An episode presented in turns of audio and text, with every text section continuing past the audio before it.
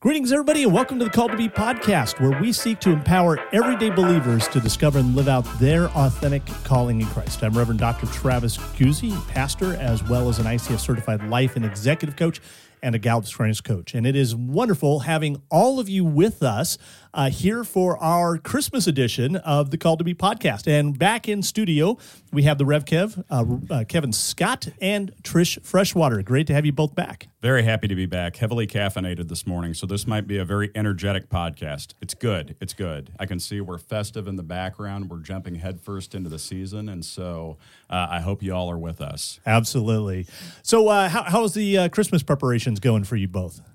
Oh, we've been ready for a while. We tend to decorate early, so even maybe perhaps the weekend after Halloween. Are you one of those people that play Christmas songs before even Thanksgiving? I'm sorry that you're supposed to stop playing Christmas songs. we listen year round in our house. Sorry about that. See, I'm one of those. I do not want anything Christmas until I've had my turkey on Thanksgiving, and then the next day bring out the Christmas. We decorate the tree, but I mean, even anymore, it's like you get it before Halloween. All the stuff's out. Yeah, and, you know. Well, and yeah, in my house, I mean, we're crazy. Like, we're absolutely crazy. We'll start pulling stuff out of the attic. I mean, before Halloween. I mean, I think Sam and I were talking about this on October 1st. The problem is that it was just 80 degrees in Williamsburg and it's November. Like, what is going on with this? Like, what? Yeah. And she's like, yeah, honey, it's time to pull the tree out. And I'm like, what? We need to have a barbecue or something like that. Like, one last hurrah here. But yeah, in my Bermudas and Hawaiian shirt, right? Yeah, we'll get it up one way or another. That's awesome. Yeah, I'm okay with, you know, Halloween's the demarcation. You know, we're not going to talk about it until after Halloween. But right. Once Halloween's over, it's all open. Yeah. Yeah, I can say the one Christmas thing that we absolutely did, but this was at the urging of my son, is we all sat down and watched Charlie Brown Christmas. Oh, right. Which is one of the most theologically sound movies ever made. It's so good. Like, I love every minute of that movie. And so, it's Bear, a classic. Bear loved it so much that he wanted to be Snoopy for Halloween. Oh, cool. So, like, Christmas movie, which affects Halloween. I mean, how often does that happen? That's a great tie-in. That's wonderful. Well, so, hey, we're back in studio, getting ready for the Christmas season, and we've got an exciting topic that we're going to be talking about. Tricia, why don't you set the table for us of what we're going to be discussing in this podcast today? Sure. On this episode, we're going to explore how to discern God's will in making choices in our life, especially when it comes to discovering and living out our various vocations or callings in life. Wonderful. So I think this is something that a lot of believers really wrestle with and have questions about is, how do you discern God's will? You know, what does God desire for my life? What am I supposed to do? Am I supposed to turn left? Am I supposed to turn right? What am I supposed to do for a career? Who am I supposed to marry? I mean, this has so many different implications. So I'd like to start off, and let's just maybe have a discussion of how do most people understand God's will and how to discern it?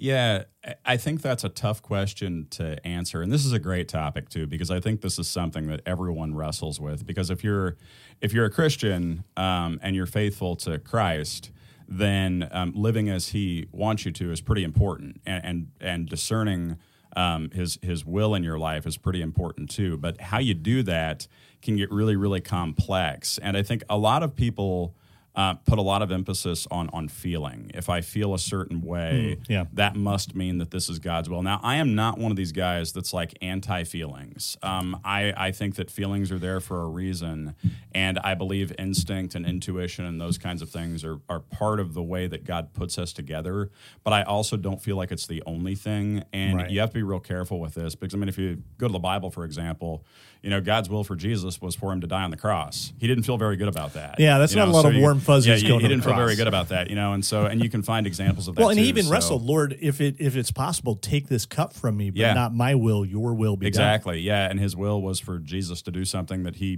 really didn't want to do. Yeah. And so sometimes I'll even tell people that if you feel like you don't want to do something, sometimes that's actually a better indication of God's will. If you actually check the scriptures, like Moses, right? Go to Pharaoh. I don't want to do that. You know? So...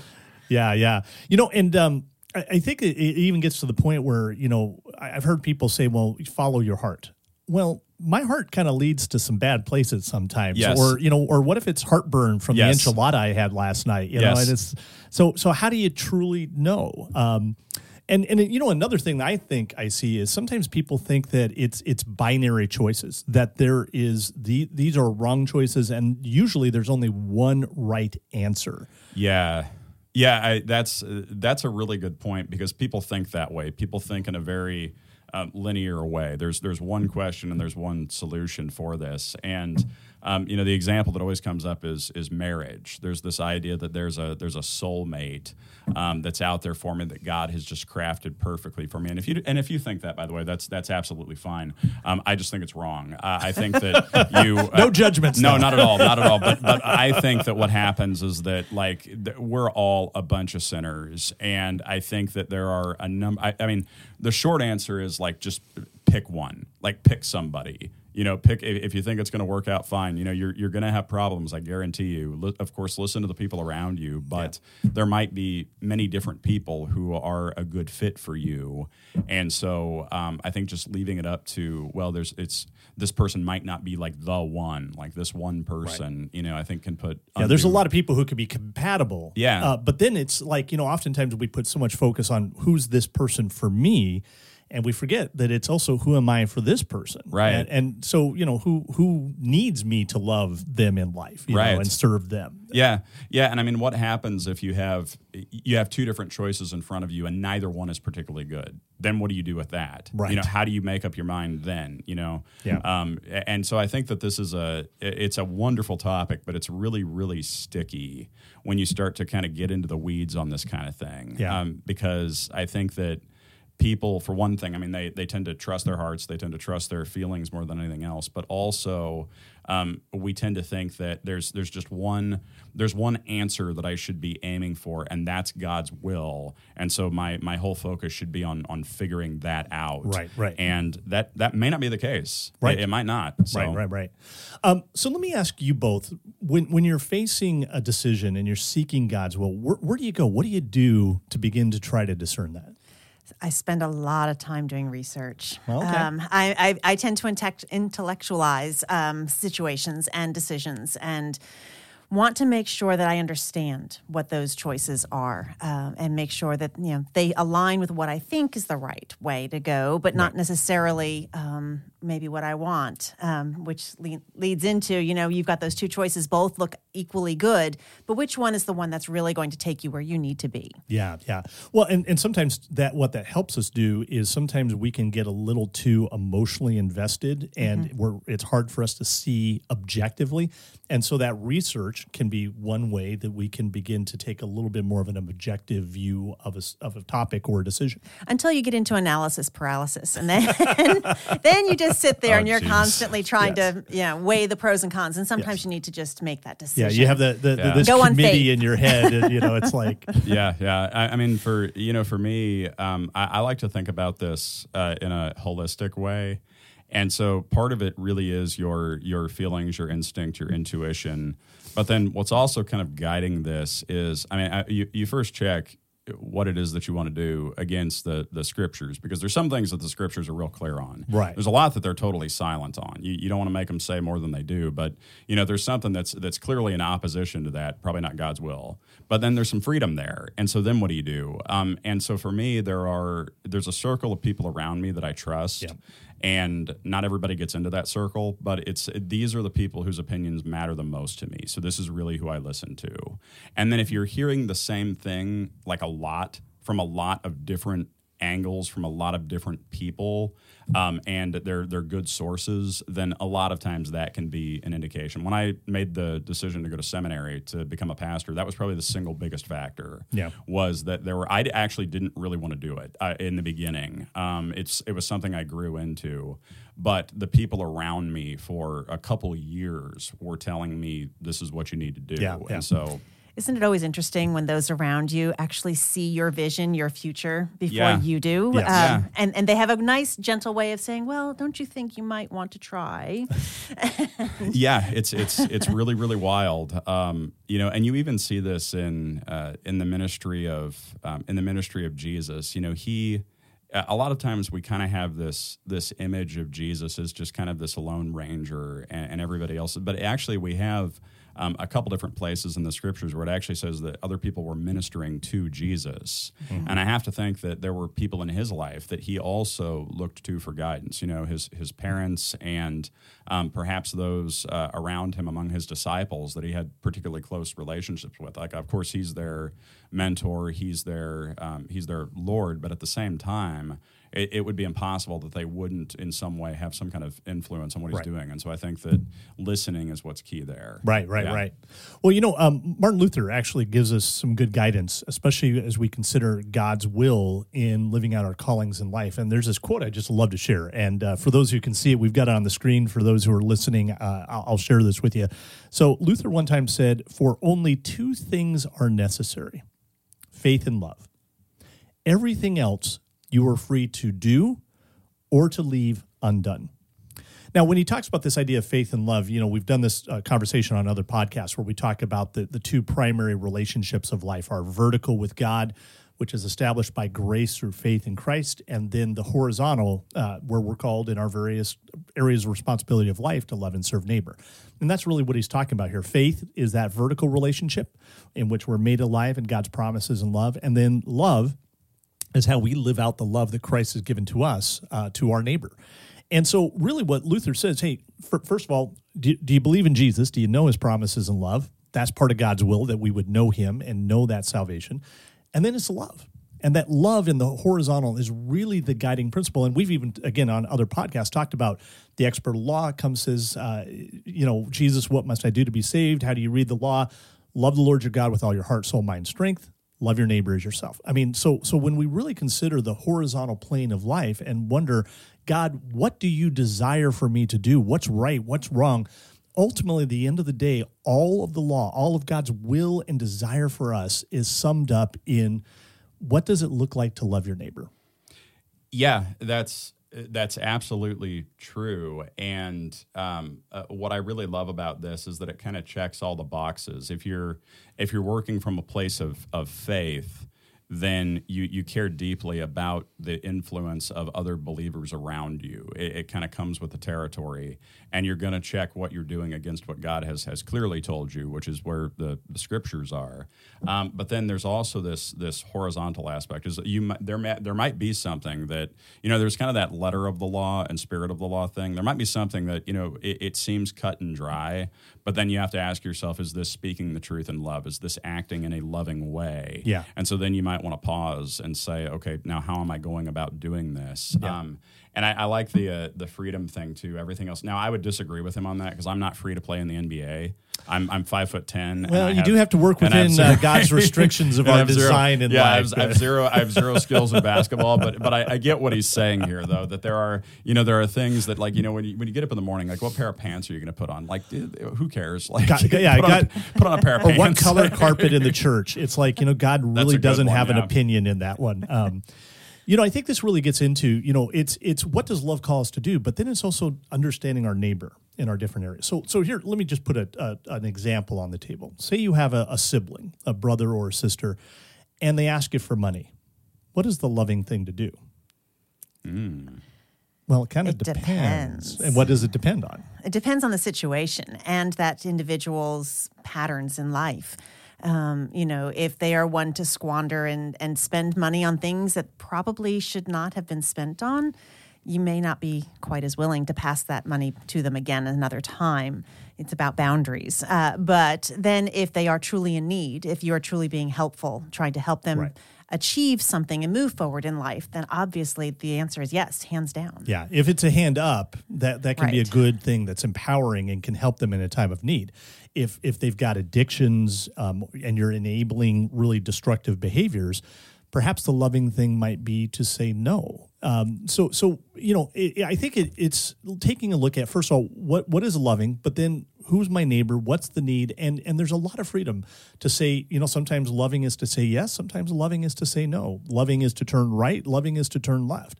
And I think it's recognizing that there's not only one path out there, but there's discretion, there's discernment, and there's also, we live under grace. Sometimes we are going to blow it, but that's okay. You know, God has a way. I always remember this idea of, you know, when you're driving with your GPS, and if you happen to turn a wrong direction, what does the GPS device do? It recalculates. Yeah. And it can take you from where you are back to where you're supposed to be going. Yeah. Yeah, absolutely. I really like the way that you described that, Travis, where you might have multiple right answers. And one thing that came to mind, a real simple example is, okay, who should I give my money to? I have a tithe that I want to give. Where should that go to? Well, there might be an organization, for example, that supports orphans in Africa. Okay, that's a really good cause. It's in line with what God tells us to do, so really good option. But there also might be, maybe there's a hospital that's going up somewhere, or maybe there's a church build that's going up somewhere, and you kind of want to target it in that way. Maybe your church has a need, and you want to make an impact there. And all of those are good things to do. It's all good. I think God wants you to give, but he doesn't necessarily tell you how to do that. God's not really a micromanager in that regard. He's going to give you like guidelines, but he's not going to say, all right, now you must give to the ABC charity on 5th Street 3 times a week or something like that. Or what school to go to. I think a lot of young people struggle with this. Should I go to Harvard? Should I go to Stanford? Should I go to Michigan State? Should I go to my local community college? Or maybe not go to college? You know what? There's not a right answer or a wrong answer there. Now, there are different outcomes that could have for your life. There's also considerations. Can you get into the school or not? But there's not like one path for you in life and all others are wrong. And I think that leaves that paralysis by analysis. Sometimes we can overthink that, that maybe if I make a choice, I'm going to be making a mistake in life. And I think that robs people of a lot of freedom. And so when I talk to a lot of people about God's will, here's my image. I'd love to get your reaction on this. I kind of think of it like a river. So, in a river, there's kind of the flow of the river. And I used to do a lot of whitewater rafting just south of Jackson Hole and the Tetons along the Snake, really wonderful rapids. And there's kind of like that ideal when you hit the rapid just right. You get great action. Everybody gets wet. It's a lot. Hopefully, everybody stays in the boat. We do tell them to fall in the boat, not out of the boat. There's the guideline. That's what's important here. Don't fall. Stay in the boat. But then there's other parts of the river where you kind of miss it and you don't get the exact right, hit of the rapid. But it still can be a good ride. And then there's other parts. It's really slow. It's meandering. There's tributaries. But, you're all in the river. But then there's that part where when you're out of the river, when you're out of the bank, okay, I'm not in the river any longer. I'm up on land. And I think that's kind of God's will. The Ten Commandments can kind of serve to let us know, hey, here you're in the river. Don't kill. Don't steal. Don't commit adultery. And the various things that really reveal the heart within that Jesus goes into. But then you also know, hey, this is out of bounds, and this isn't where God's blessing. And so within the river, as long as you're not out of the banks, outside of the Ten Commandments, there's a lot of freedom within that. Right. It makes me think of a sermon that Pastor Harmon did about a year or so ago. This is Bill Harmon, former pastor at King of Glory Lutheran, He talked about that the destination matters. And so that makes me think, it's the destination we're headed towards. That path is going to go down lots of different ways, but as long as we're headed in that same direction and we're reaching for that same goal, then we're still going to make it regardless of those little choices we make along the way. So the goal in vocation can be love and service to neighbor. The path, how you get there, can vary depending in a lot of different ways. We're going to talk about some of that as well. Yep. So now with that, though, while there's a lot of freedom to do or not to do within vocation, to make this choice or that choice, there is also another aspect that's sometimes outside of our control. And I always love to go to this passage because I have to remind myself of this a lot. Proverbs 19:21 that says, "Many are the plans of a person's heart, but it's the Lord's purpose that prevails." Mm-hmm. And so while we may have a lot of ideas in life of what we might want to do or not do, is this considered loving or not loving?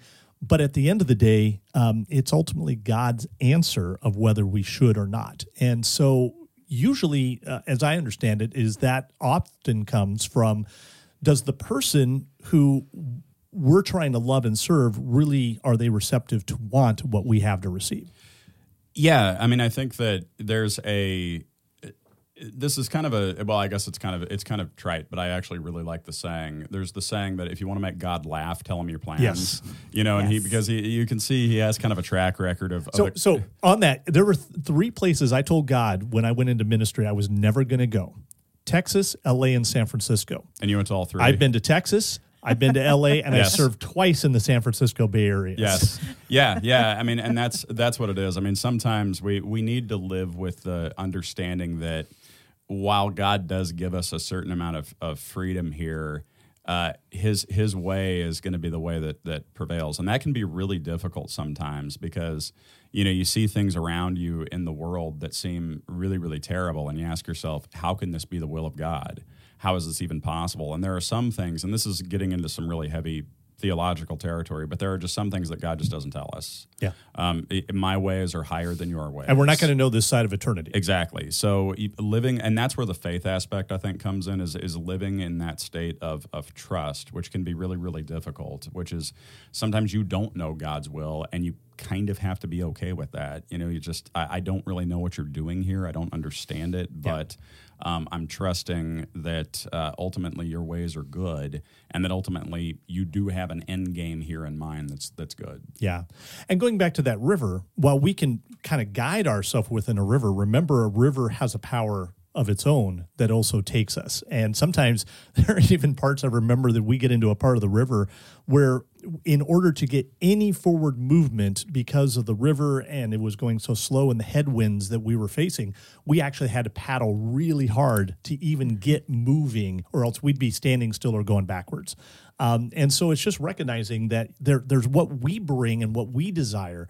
But at the end of the day, it's going to be God who says yes or no, or it's also going to be through other people. So you might want to be a pastor.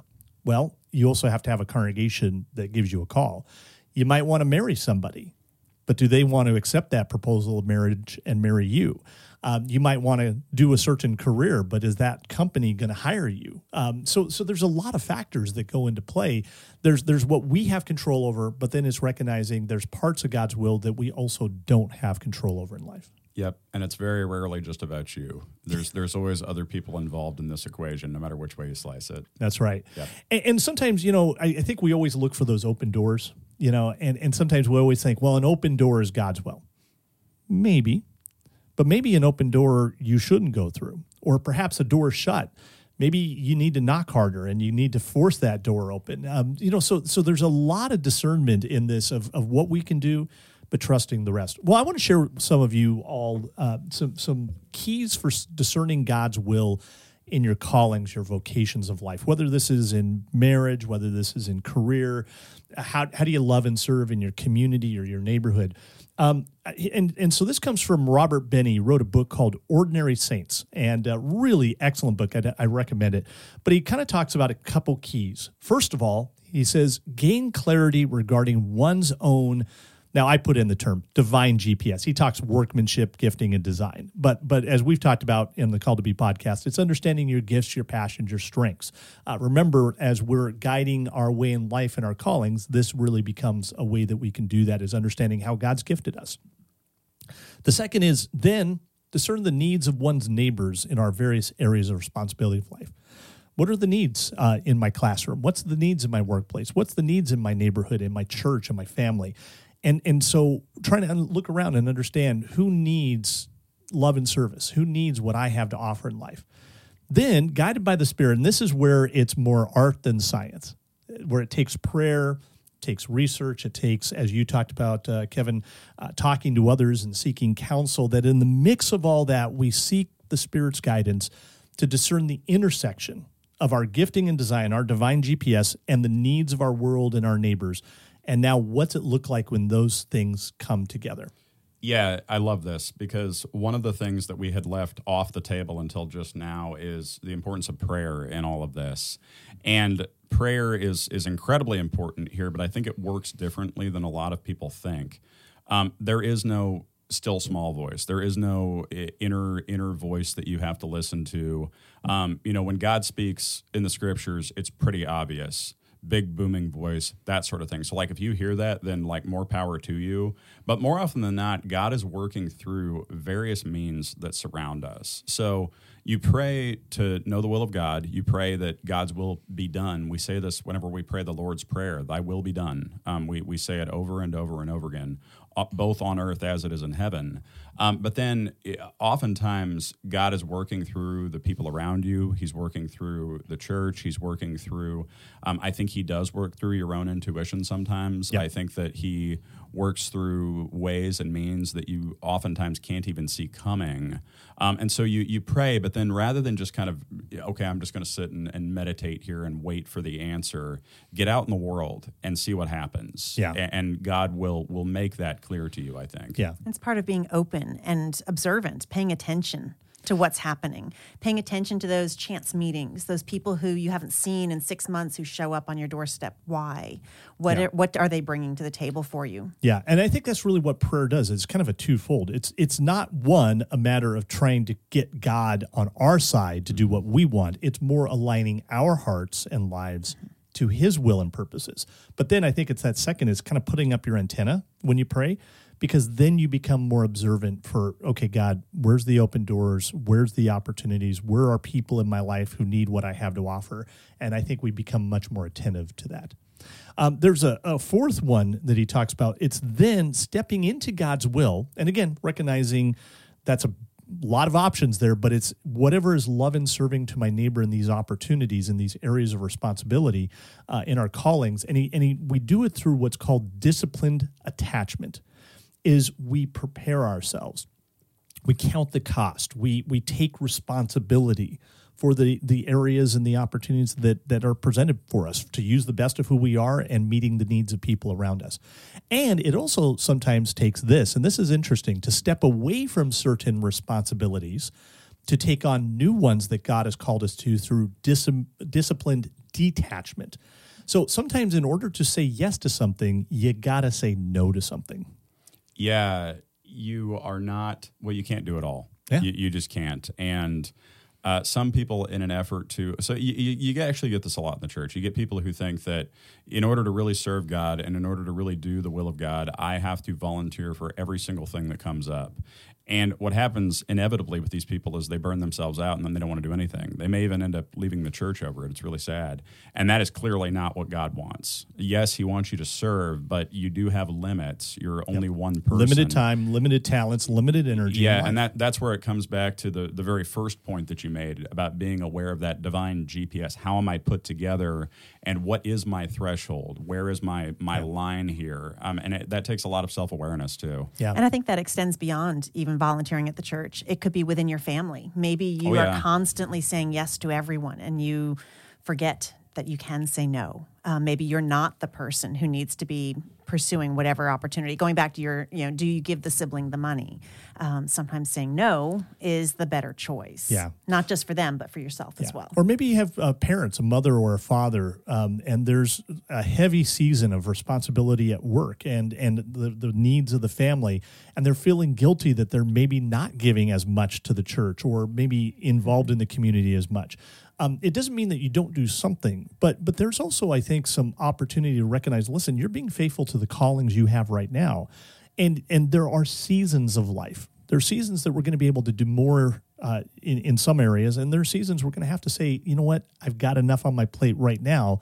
Let me get a handle on this, and maybe at some point when the time is right, that I'll have more energy, more time to be able to devote to something new. I think it's real important to remember there are seasons. We forget, we get blind, and we get locked in, and we forget that there are moments when we're more focused in different places. And I think this also reminds us to not do quiet quitting that's happening out in the world. Absolutely. My wife's hearing this in the workplace, a lot of people who just all of a sudden one day, no 2-week notice either. Yeah, or they're just gone. They're just gone. It's like, what happened to Fred? Yeah. It's like, I don't know, Yeah. Anyway, well, hey, that's our podcast for today. What are some takeaways for our viewing and listening audience that they should be thinking of from what we talked about today, especially discerning God's will? Well, I mean, this has been a great conversation from the get-go, and I'm really glad that we had it because I think that this is something that a lot of people wonder about. And really two things stuck out to me. One is that there's some freedom here. There may not be one right answer, so don't agonize over it. Right. But also listen. Listen to the people around you and listen to God. Listen to what he's clearly told you. Spend time in the scriptures. Spend time in prayer and open up your ears and listen, and God will make this apparent to you. Yeah, I have to agree. It's hard to find something to add on to that because it really is paying attention and listening. And maybe that's the key, is that we have to remember to stop and pause and listen. We get lost in trying to, I have to make this decision. But sometimes we need to just take that moment, listen to our friends and family around us, listen to those who are maybe even see us for who we are before we do. Yeah. Yeah. I mean, one last point, I'm sorry. But, yeah. But one of the most comforting promises that Jesus makes to us in the scriptures, at least for me, is seek and you will find. And what that means is that, now that doesn't necessarily mean that you're going to like what you find, but what it does mean is that if your heart is aligned and if you are truly seeking the will of God, then he will make that apparent to you. Yeah. You will find it. And that to me is very, very comforting. Yeah. Even if I don't always like the results, it's still very comforting. That's right. And to live in the grace and freedom of God, that even if you make a wrong choice, it's okay. God forgives us. He can take you from where you are and move you forward. Yep. And so live in that freedom. It's okay. Hey, we want to thank everybody for joining us today. Just a couple call to actions for all of you. First of all, if you were blessed by this podcast, not only listen and view, but make sure to like and to share it with others. Maybe individuals who might be struggling with, how do I understand God's call in life? That this might be a blessing to them in helping them discern some tough decisions that they're trying to make or what they're supposed to do in life. Also, too, remember, we kind of talked about this, that you don't have to go it alone. And so I just want to encourage you, if you're struggling with, hey, I've got a vision, I've got a dream, I've got a sense that God's calling me to something, but I'm not sure exactly what it looks like, how to live out the best of who God's created and redeemed me to be, what it looks like in the different areas, what's a strategy look like, how do I move forward? If you're struggling with any of that, I encourage you to reach out to me. I'd love to talk to you about maybe doing some coaching with you to help you get that discernment, to see what that looks like, develop a strategy, and identify the resources that God has provided and the people you need to encourage and support you along the way. As always, we want to thank the Southeastern District of Malem for their generous gifts that make this podcast possible. And with that, we want to wish you all God's richest blessings, Merry Christmas, and we'll catch you next time for the Call to Be podcast. Take care, everybody.